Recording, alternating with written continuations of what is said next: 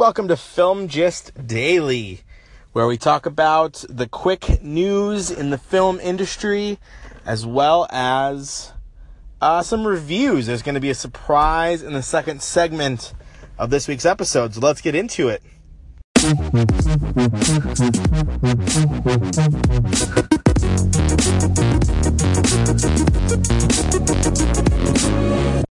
All right, guys. Sorry for the bad audio again today. Well, I guess yesterday wasn't bad. Uh, today will be bad. I am literally sitting in my car and recording this on my cell phone.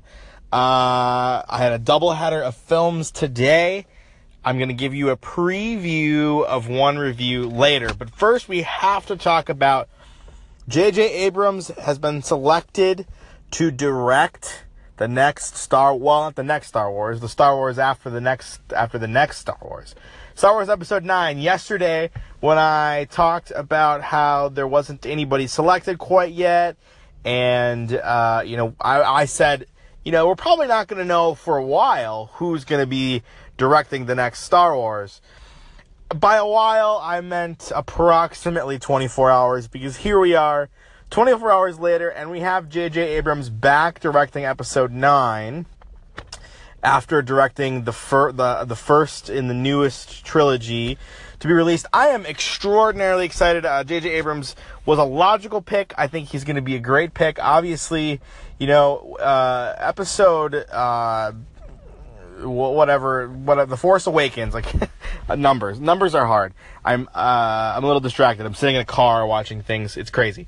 Uh, yeah, his, his entry, you know, wasn't without fault.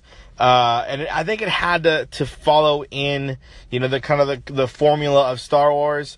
And uh, I'm excited to see where, where he'll take the next, uh, installment in this franchise. Obviously, it's uh, you know uh, a lot like I said a logical choice, a great choice. I'm excited about it.